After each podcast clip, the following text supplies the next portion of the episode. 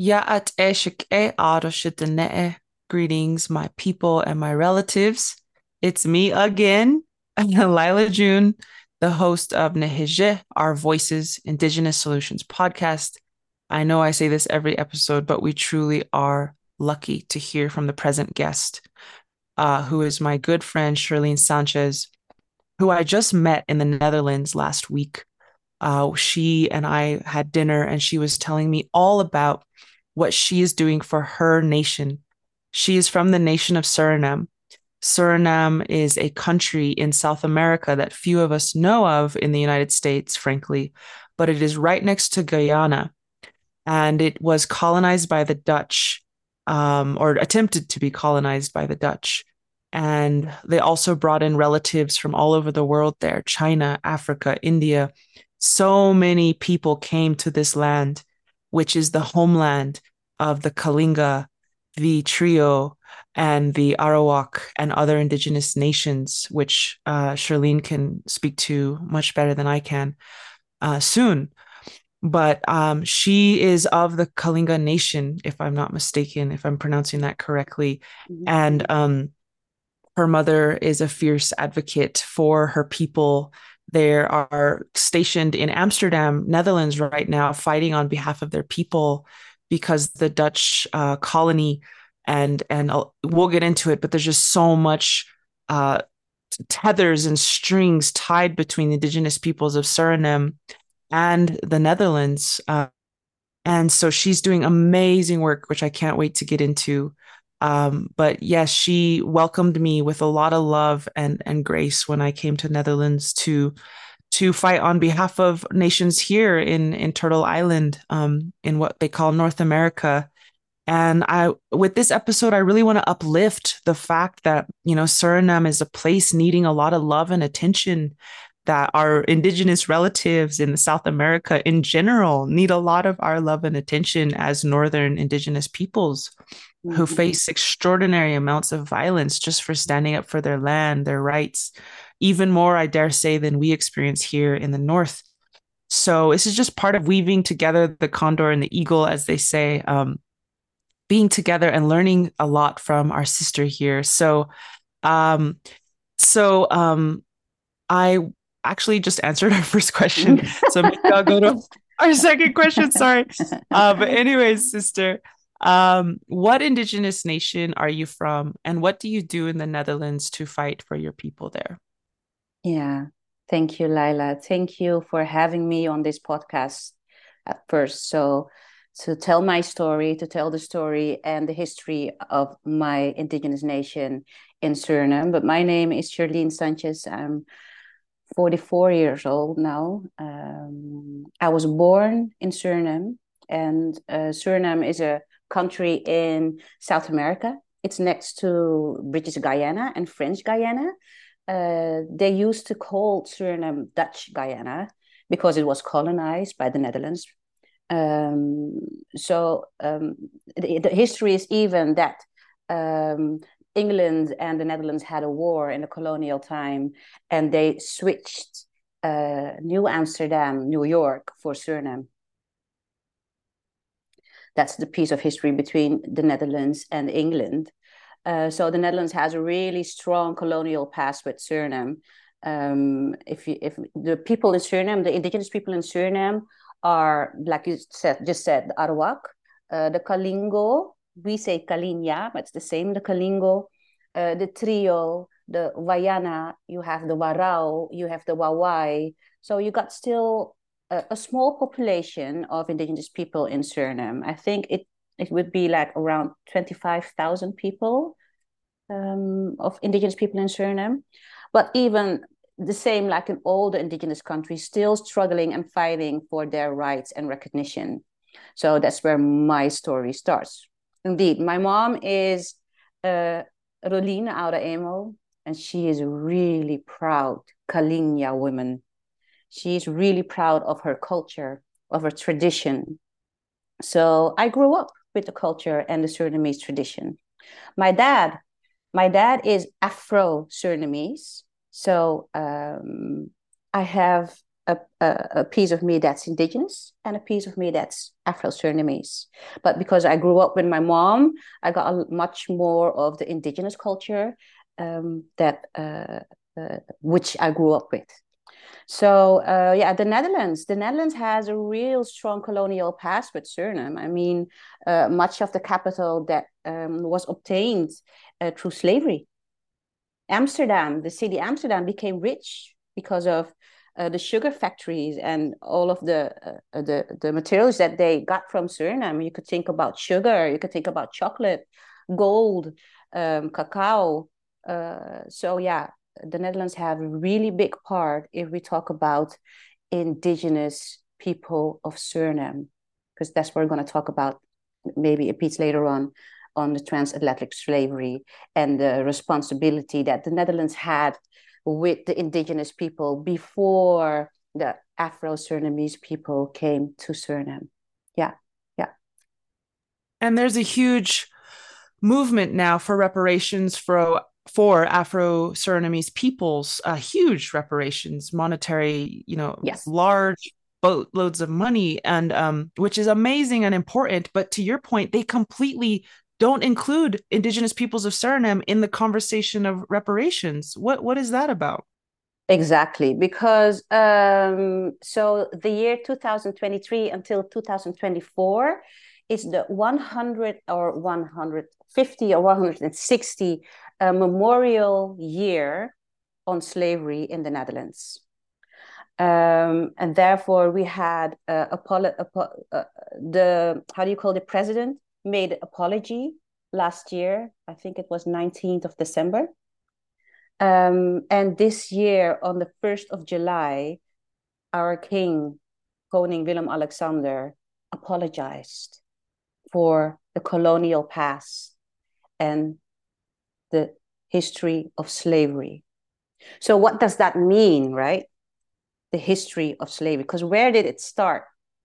That is where our our nation comes in. Because I always say that even in the Netherlands, you're talking about America, that not people, not a lot of people know about the indigenous people. But even in the Netherlands, even in the Netherlands, a lot of the people in the Netherlands, of the community of Netherlands, don't even know that indigenous people are the first people in Suriname.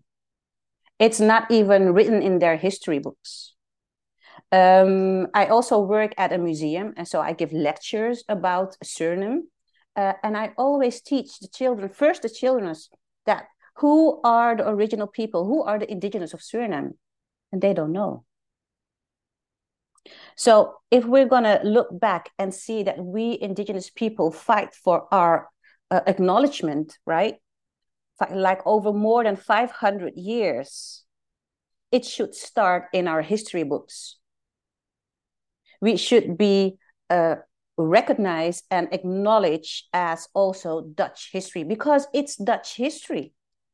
And, and, that, and that's how invisible indigenous peoples yeah. are is like they, we're not even part of the historical chronology. Uh, It's the same as true in Minnesota. I went to a school where they were teaching, you know, um, children about nature and da da da, and they had a whole timeline painted on the wall. Hmm. And and I swear to God, there was like five thousand years ago, the Aniwa indigenous peoples were here. And then they just skip straight to the pi- the white pioneers coming, and then the white pioneers came, and da da da da, and history starts there. So yeah. they did mention native peoples, but it was like 5,000 years ago, right? They didn't mention, like, oh, wait, actually, we kind of omitted the whole part where we murdered all those native people to create the the the state of Minnesota that we know today. So yeah. I, I think it's so striking the parallel in Suriname is like they're not even honoring that they're they're apologizing for the horrific human trafficking of African peoples. That is good. But they're basically saying that's when history started in Suriname.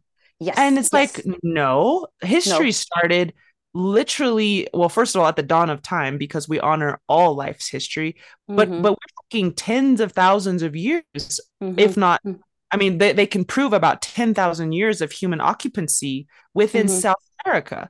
So mm-hmm. why why is that called prehistory? Why is indigenous life and culture and civilization and the flourishing of massive indigenous eco-cities not even a part of human history it's prehistory. Or knowledge or knowledge. Exactly. So i can see your struggle there. Yeah it's really it's really painful as well. Uh, even just the piece of uh, the history of, of slavery it's also difficult. If you go to the, uh, to the uh, to college you will get like maybe two sides in your college book about slavery and that's it. And if they talk about suriname they always start at the transatlantic slavery but that's not where suriname started that's not where our linked history with the netherlands started it started with the indigenous people like you said before they could build those financial systems that made Amsterdam or the Netherlands rich on slavery, first they had and tried slavery on the indigenous people in Suriname as well. We call that red slavery. Yeah, because of the red. Uh, no, red, red. Like oh, red. red. Sorry, red. red I'm sorry. So that so they did enslave your yes. indigenous ancestors in Suriname. What were yes. they forcing them to do? Was it sugar? What was the exact thing? like the same work on the plantations. The Arawak people and the Kalingo people were enslaved.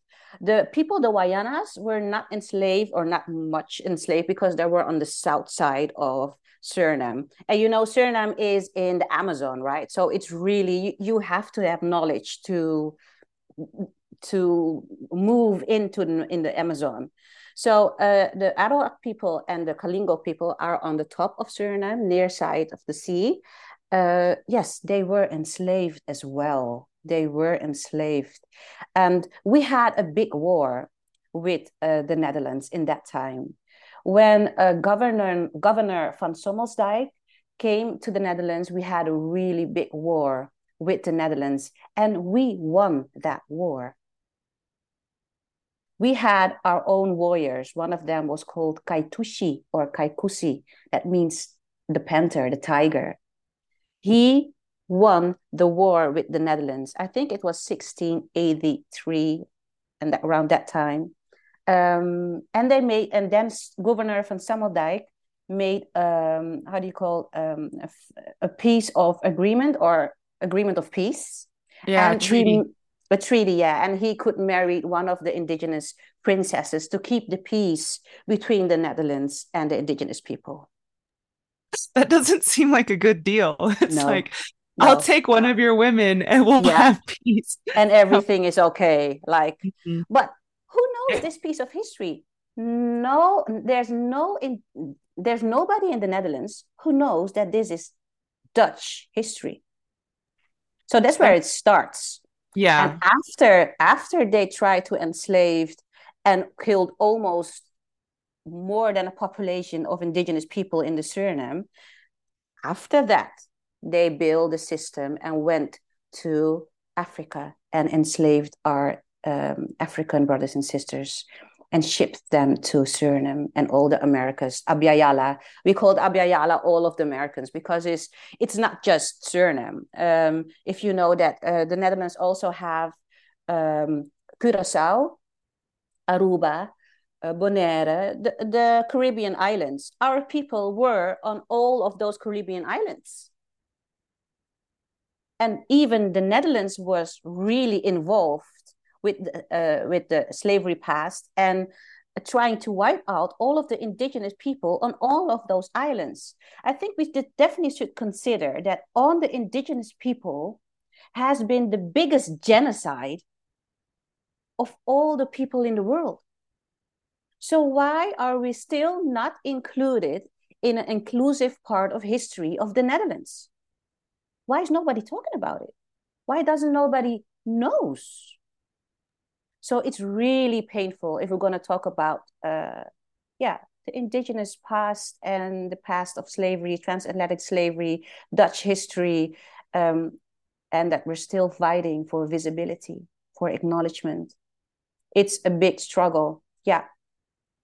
Yeah. So let's talk about the Center for Indigenous Knowledge, which you have co founded, or maybe even founded is the better word, but you're a strong part of in Amsterdam. You just kind of officially became an organization last month, yes. August 2023. I so I was invited to Netherlands to give a speech um, to mostly non-native folks in Netherlands about mm. native Native American, quote unquote, or indigenous land management techniques.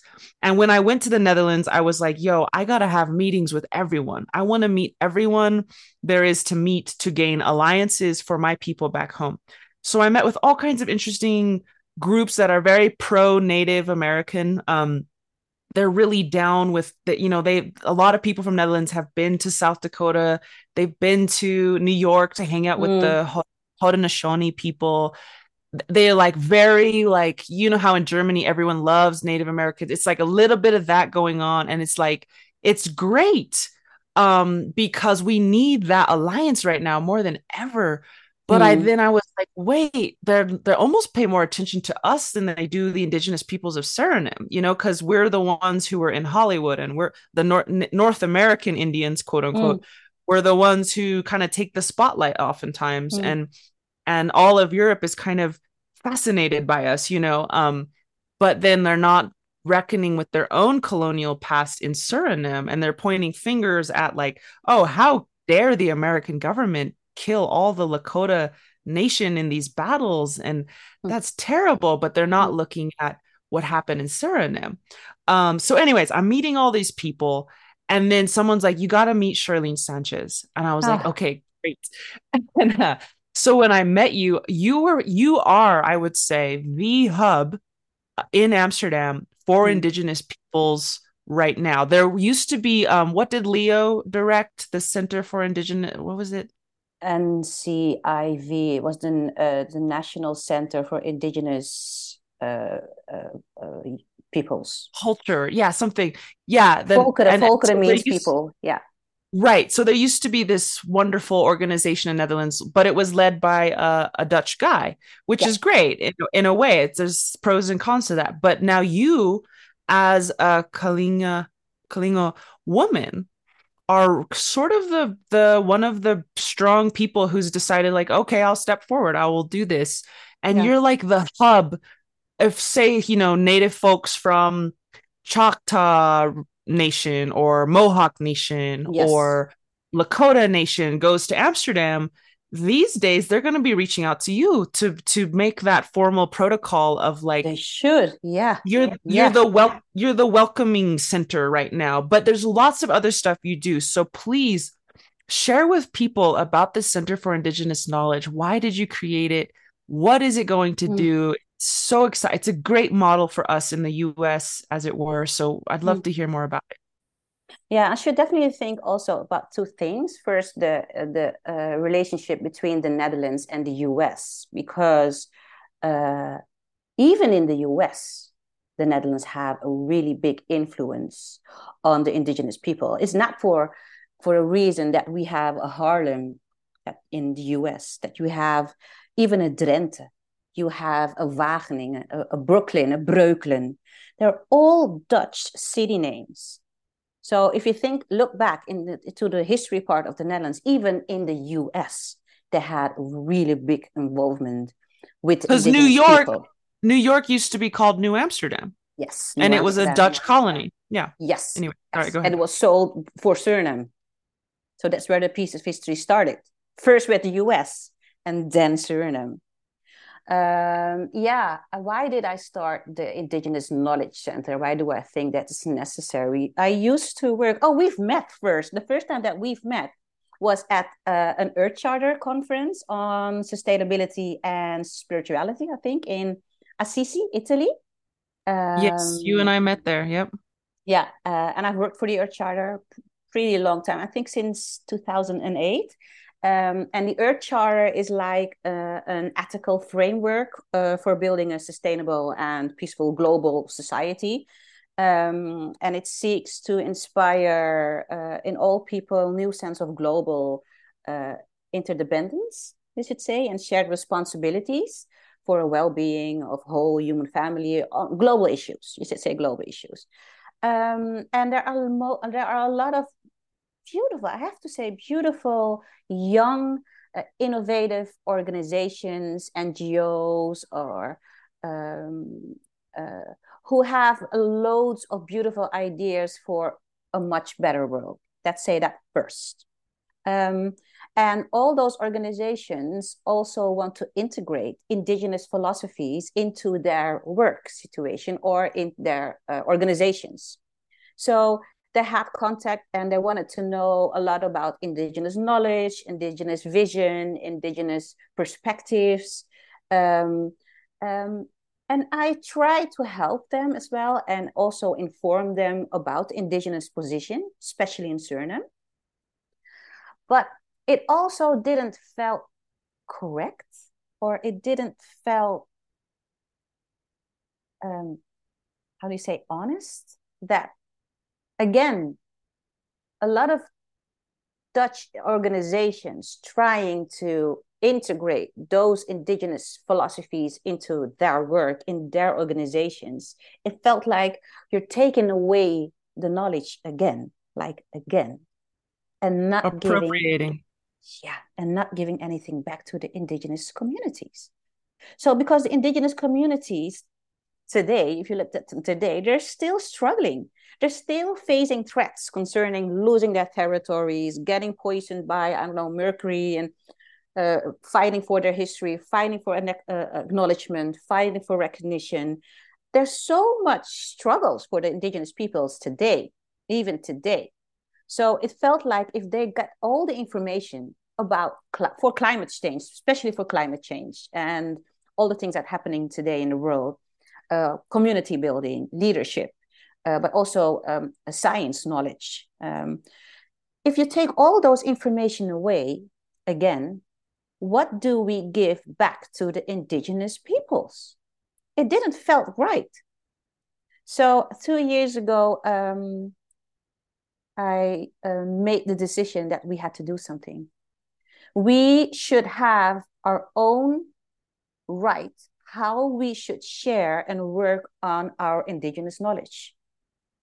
Who, who do you want to share it with? How do we preserve our knowledge? And um, we should definitely should be included in the history parts of the Netherlands because we are Dutch history. It started with us, if we're talking about slavery and transatlantic slavery, and building up the, the capitals that Amsterdam and the Netherlands have today. So I think thought it was better for us to have our own home, an indigenous knowledge center where we could come together, a vocal point for different indigenous uh, communities who live in the Netherlands, but even abroad, where we could work on uh, reparations, on uh, our culture identity, because our culture identity, if you look at the young, young, younger generations, they are losing their identity. They should be proud again on who they are, and they should be proud of their history, proud of their knowledge, so it should be a vocal point on home, a base for Indigenous people where we can work on reparations, on uh, cultural identity, but also on our history part, but also on ecological um, uh, uh, knowledge or agriculture or medical knowledge. We should preserve that knowledge. And we could also work on, uh, I mean, like archives. Uh, because a lot of people don't even know how many indigenous people are in the Netherlands, which indigenous people are in the Netherlands. It's they don't have the statistics. So an, a center is really necessary to work on all those uh, uh, um, pieces that the Netherlands have to um, accept of the indigenous people. Um, and also that we could be uh, uh, present in the Netherlands because we don't have our home. We are not included.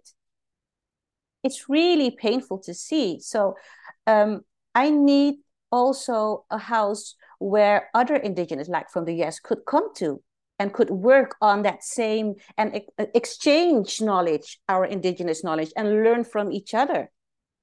But especially also could work with science, with universities, with um, uh, uh, museums, for example. Yes. And I love how aware you are that people are going to try to co-opt you people are going to try to use you even mm-hmm. if they mm-hmm. have good intentions and i love how strong you are of like i'm founding college in amsterdam but i am going to have firm boundaries as to how we interact with others how our knowledge is shared yes. and how we are going to be for indigenous peoples not a tool for colonial nonprofits, colonial this and that that want to feel better about themselves. Um, but make sure that there is a reciprocity and yes. that that that that people are only working with you who are genuinely concerned about making things right again. Um, and even training them how to not accidentally recolonize by taking from the organization without giving and things like that. Um, mm-hmm. Mm-hmm. So it's just amazing what you are doing. And I have a question about what's in the basement of the museum in Amsterdam, but I want to let you finish, or I could jump into that now, whatever you prefer. Well, I think definitely that we should also know that we should decolonize systems to acknowledge indigenous knowledge. That's really important. Decolonization. We need to decolonize our minds we need to move away from how do you say Dutch or white uh, supremacy thoughts on whose knowledge is valuable, more valuable than the others. I think that's the most important part in uh, in having this uh, Indigenous Knowledge Center, because Indigenous knowledge is not something that you can measure with uh, the, the the tools that we have in science. It's not just something that you have to measure. Like love we feel love. You cannot measure love but we know that love is there. We can feel it. So i think to decolonize your mindset and system is necessary for us to get accepted accepted with our indigenous knowledge first yeah and um yeah i think that's the most important thing and the center will come definitely maybe i should tell about uh, the memorial year as well and yes, then I will please. go to the to the museum. Yes, please. Um, um, so now we have the conversation with local authority, because the local authority invited invited uh, the people of Suriname, all the communities of Suriname, to to talk about slavery. So how are we going to work on reparations? How are we going to work on healing? So, you know, in Suriname, there are different communities. You have a lot of people from China, a lot of people from India, Indonesia, uh, the people from West Africa, and the indigenous people. So everybody has their own trauma, right? Everybody has their own trauma in the colonial past. So everybody is also invited. So now we with Indigenous Knowledge Center and other Indigenous, I think maybe four organizations were present. Um, have these conversations just started with the local authority about how are we going to work on this reparation and healing and i definitely think that in the indigenous knowledge center should be a key role on having these conversations between the government and the indigenous communities because even uh, the the government uh, replies by Sherlien, we definitely don't know much about indigenous people. We, I have to be honest. They don't even know. And they are saying that we that we need more investigation. We need more diving in our history, in our parts, in the archives to get all this information above. So there's so much work to do. Just first to be visible in in on the on the desk of the governments of the ones who are leading the, the Netherlands right now. So um, yeah, a lot of work is necessary for the Dutch government to dive in their own history and colonial responsibility in Suriname and the Caribbean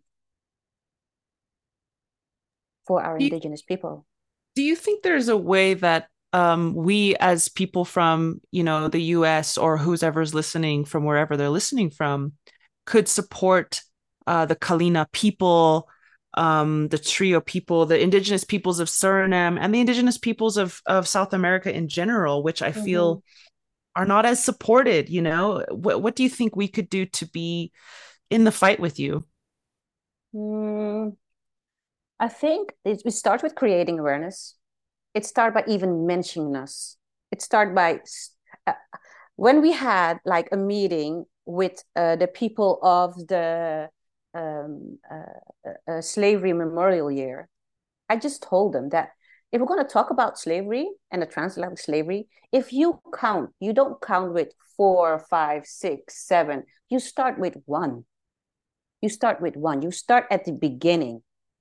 That's where a lot of people could help with creating. Start from the beginning.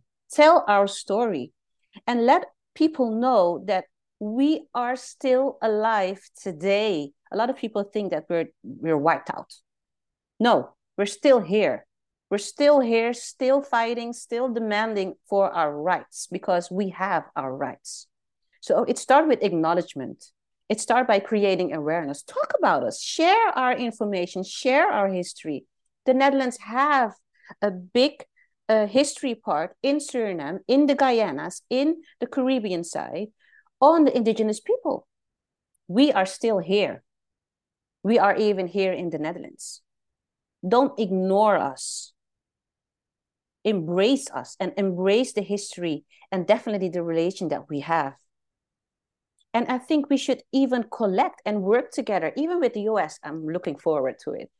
Look, even with the US, by um, um, um, collecting Dutch um, colonial past, the relationship that I had with the US, which what was the relationship between the Netherlands and the indigenous people surrounding the New York, New Amsterdam? What happened? Where is that piece of history? I'm looking forward on looking that up. I'm really looking forward to working with the indigenous people in the US and see what the Dutch part of history was in the colonial time before transatlantic slavery so yes i think we should definitely work. But it first starts with mm, just recognize that we are here. Just recognize just see us. Visibility acknowledgement that's where it starts. We are still here Jailila. we're still here still fighting still struggling. So but now that the memorial year of slavery opened up it is the first like gap opening yep. of this conversation. So, what was the colonial past? I think that a lot of people in the government are like, oh, yeah, the indigenous people. Forgot about them. So, what, what, what was the piece of history? We have to find out. We have to find out. Yeah. I think that that's that's their situation right now. So, and thank yeah. God that your mother like honored her nation and honored her yes. culture and and raised you in that environment because you I don't know if anyone else would don't get me wrong there's like so many amazing Af- indigenous Surinamese people in Amsterdam doing amazing work um mm.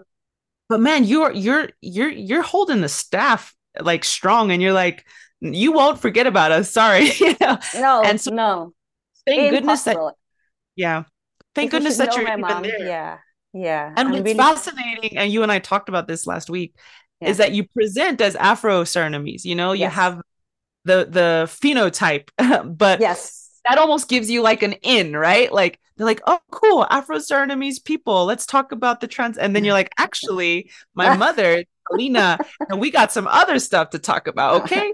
yeah. Uh, I think that's really um like perfect in a way because y- you are the you are such a, a fierce advocate for this um of not letting the, the world forget um, and and and I remember when I first learned about Suriname two years ago, because frankly, yeah. a lot of people in the U.S. don't know about Suriname.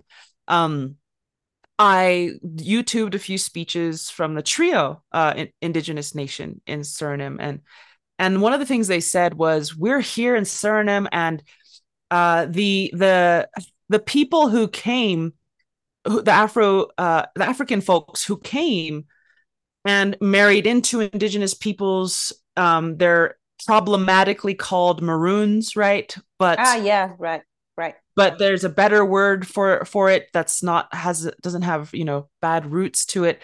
But there's this whole Afro Indigenous community that doesn't really identify as Native American, doesn't really identify as African. They're kind of like this hybrid population, and they have so much. I won't say so much. They have some rights in Suriname. They fought for them. They even have communities, land bases. And the trio were saying, like, that's all well and good, but we as trio who kind of identify more heavily on the native american spectrum of keeping those traditions those ceremonies those stories going um we don't have any rights at all in our own nope. country in our own homeland nope. and of course that's by design right but uh they were saying like how come the uh, for lack of a better term, I know this needs to be rewritten. I apologize, but how come the Maroon nations have all this political status, but the trio are just like invisible? And mm-hmm. that is mm-hmm. so parallel, I think, mm-hmm. to the United States of America, where, um, you know, there's just a lot of well intended and very good attention on the Black Lives Matter movement, which is so important, mm-hmm. so past due. And I mm-hmm. celebrate it with my whole body, heart, and soul every day. And at the very same time, indigenous peoples are not even on the radar. We're not even on the map of reparations. We're not even mentioned. And um like when they did the um election right they said that they broke up the voting block of like oh black voters uh hispanic voters white voters and then it said something else yes something yeah. else. That's yeah. what that's the demographic yeah. we were given on yeah. cnn on national television was wow. voters black voters hispanic voters asian voters and then our category was something else.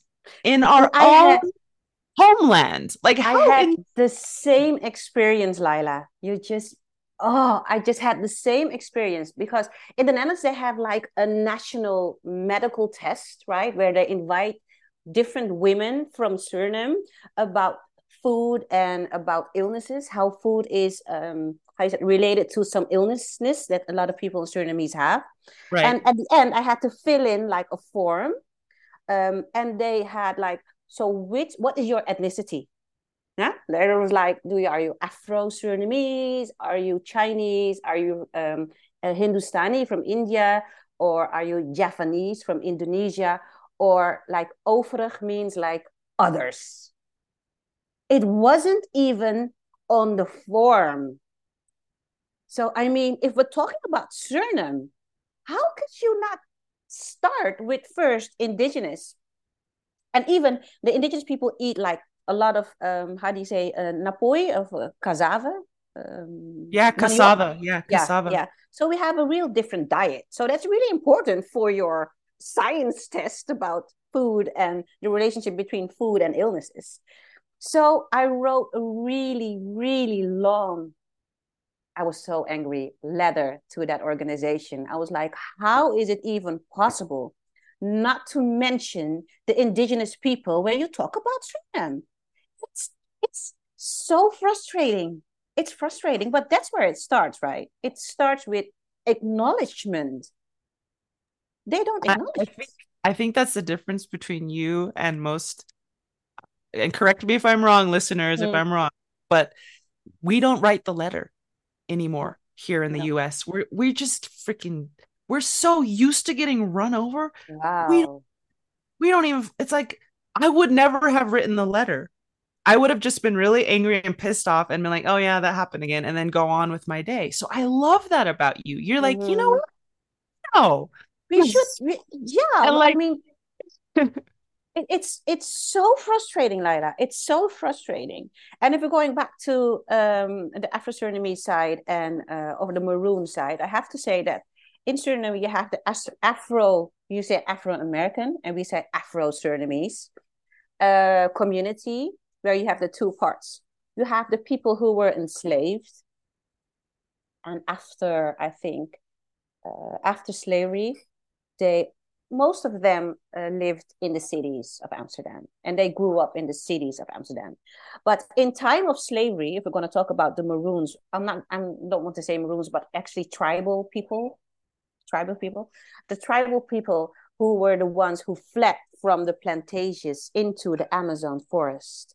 And, um, and they uh, met the indigenous people and they shared a lot of knowledge, a lot of spirituality. They shared a lot of um, history together. So the tribal people, they stayed into the forest. They just built a whole community into the forest. They even built their own language because they were from different uh, uh, tribes from Africa. So they even created their own language. And uh, today, they're also fighting for their land rights. How do you say land rights? Yeah, land rights. Land rights. But even exactly, if you're going to talk about the indigenous people, they're fighting for even more than land rights. It's their land. It's the land of the indigenous people. So, um, if we're going to talk about uh, the one uh, the memorial year on slavery with the government, I think they should definitely look at the community trauma of the trauma of the communities because those are different. It's different. It's all bad. It's all bad, but it's a different kind of trauma. If you're going to look to the indigenous people, it's um, just told you the biggest genocide, right? The biggest genocide. It's losing their land, losing their spirituality, spirituality, losing their culture, losing their language. It's so much that needs to be that we need to talk about with the Dutch government. And it's a different kind of trauma. But you cannot separate the transatlantic slavery with the indigenous history.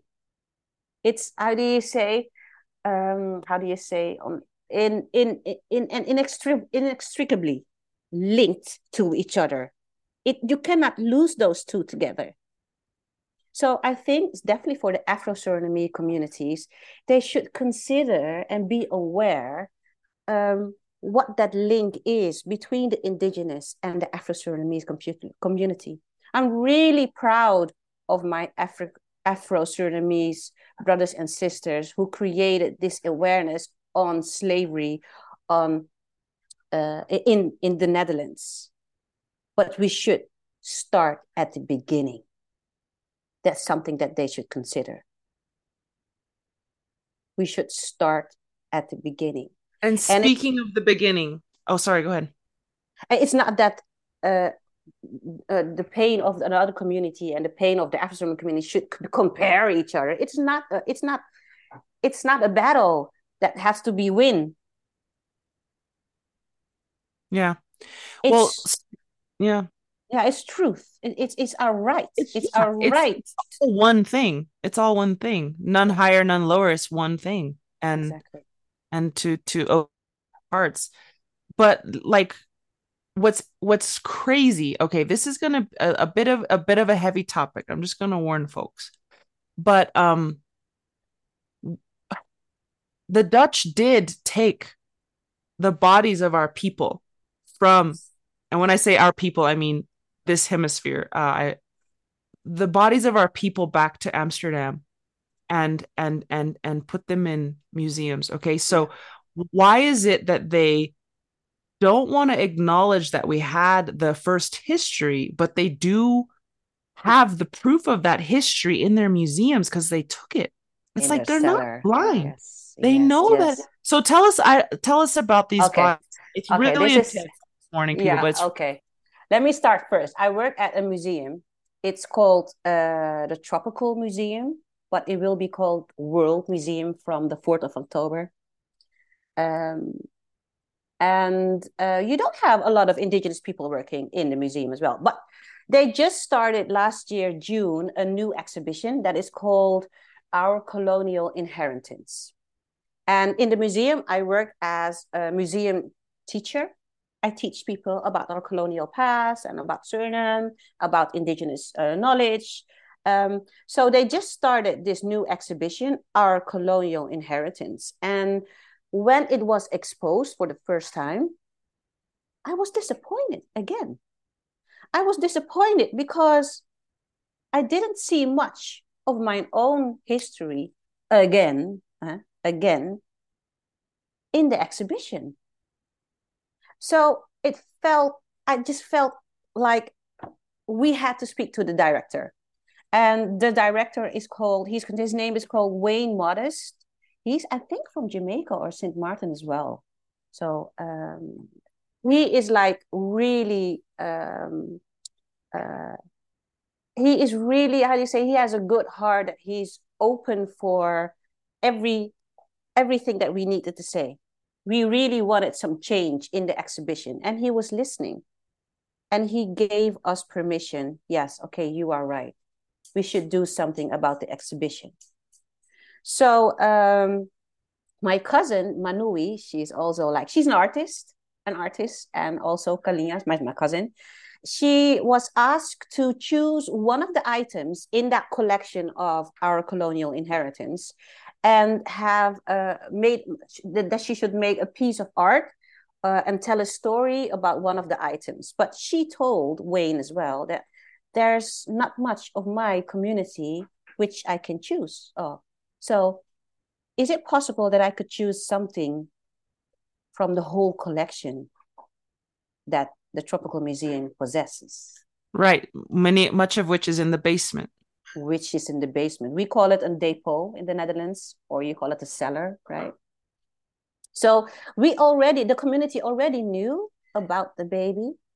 We already knew that the Tropical Museum had one of our ancestors, uh, how do you say, a baby fetus um, on strong water and just looked it up what it's called for in English. It's, it's a preservative for, water. Preservative water. Yeah, it's called formad formaldehyde. Formaldehyde. Formaldehyde. Yes, that's the word. Formaldehyde.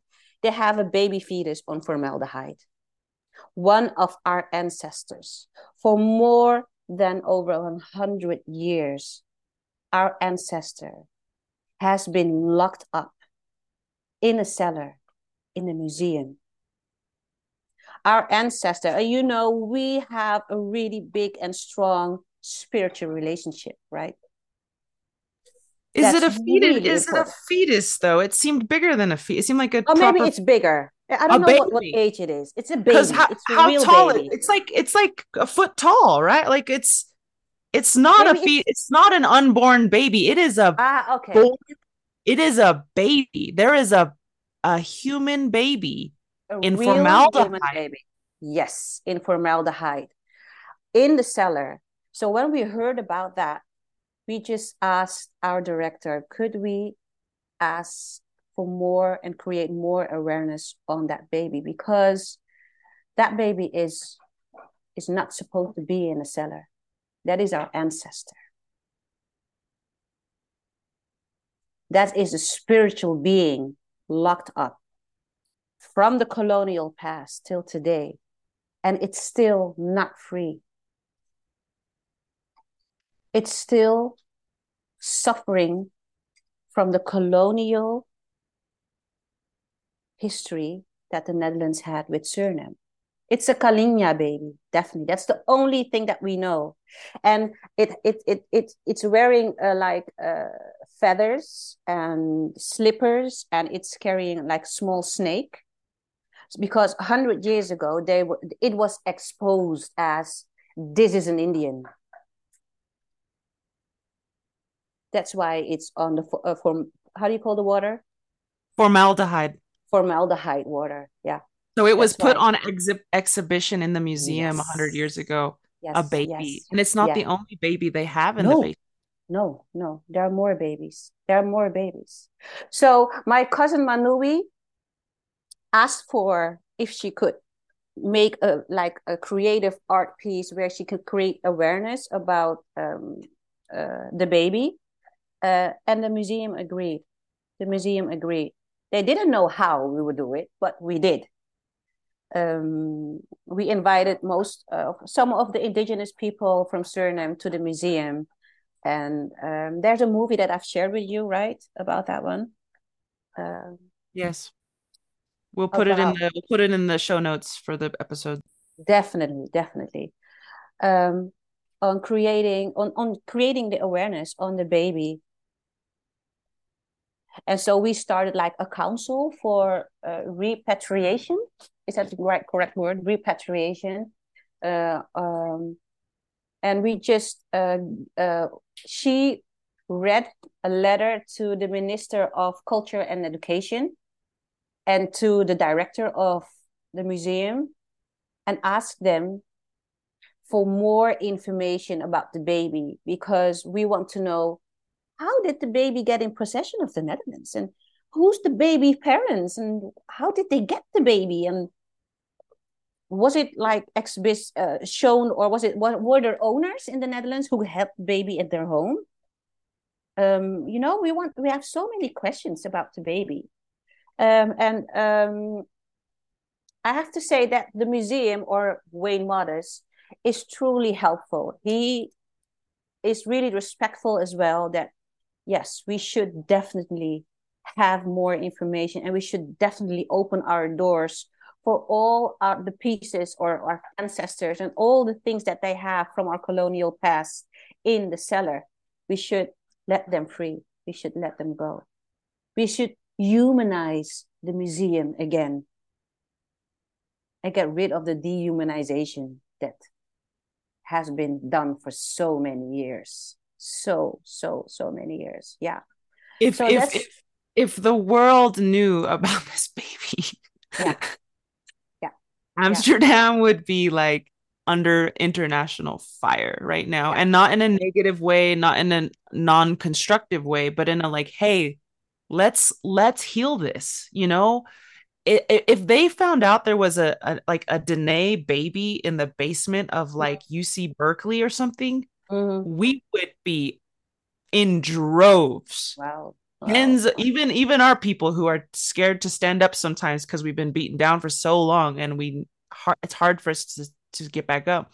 There would be tens of thousands of us at the front door of that university saying, What are you thinking, you yeah. creepy weirdos? like, yeah, why are yeah yeah, being yeah i think this is also an opening for a lot of museum and whole of europe if you just just think about yeah what what, what is in the museum of spain or in england or are, are there still ancestors of ancestors of ours in all of those museums yes you are opening now. you are yeah. opening a conversation here yeah and it's not the only one you're opening you're doing so much work sister that like you say is guided by your ancestors it's not mm-hmm. you it's not me mm-hmm. but thank you for being open to their to their goals and visions cuz you you really are opening so much even with just one indigenous knowledge center it's a catalyst for so much um so much yeah and yeah.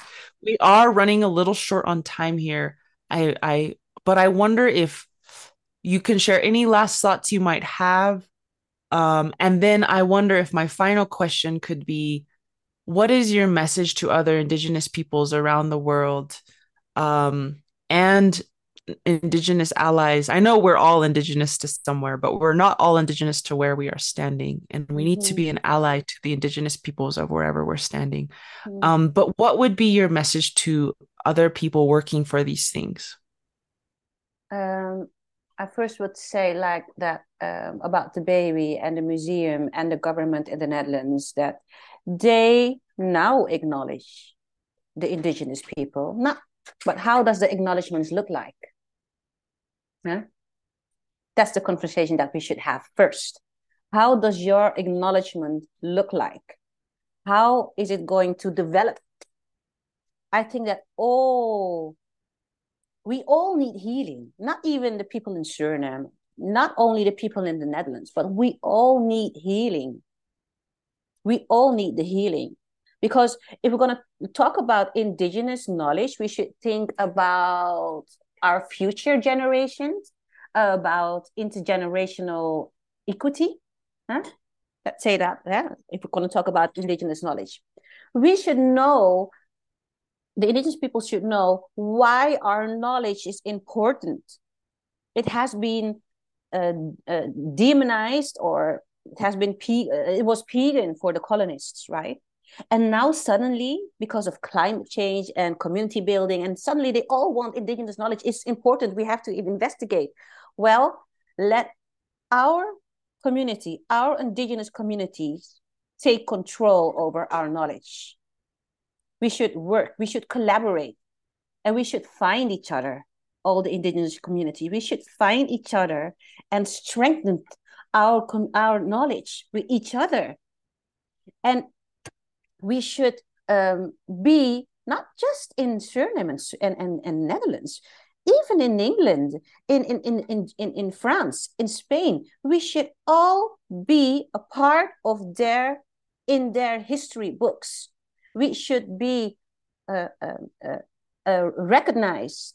We should still and always will fight for our rights. Because maybe the last thing that I have to say, and that's beautiful.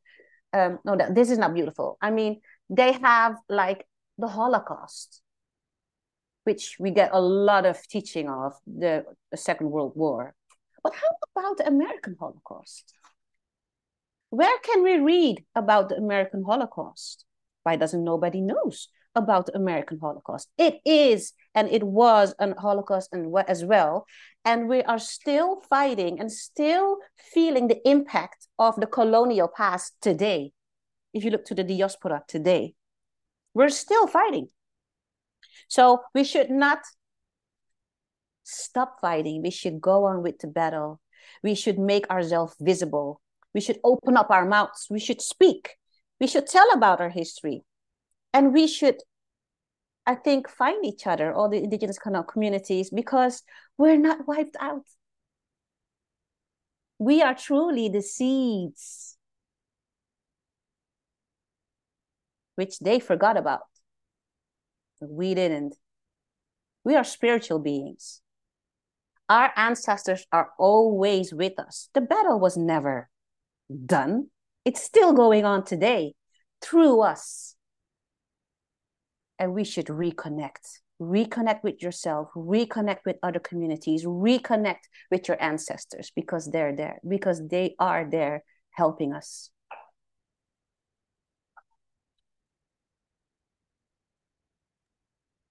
Thank you.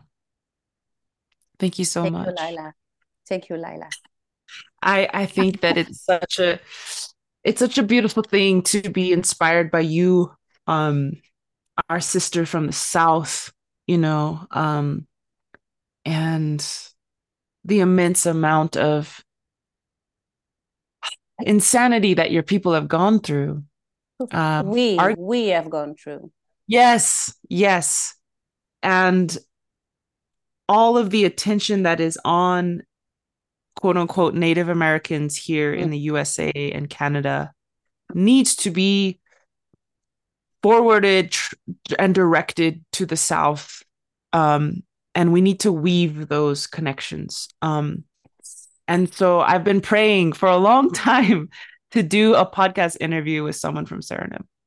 But I thought I thought, oh, we don't we have a language barrier. I don't speak Dutch. I don't speak Trio.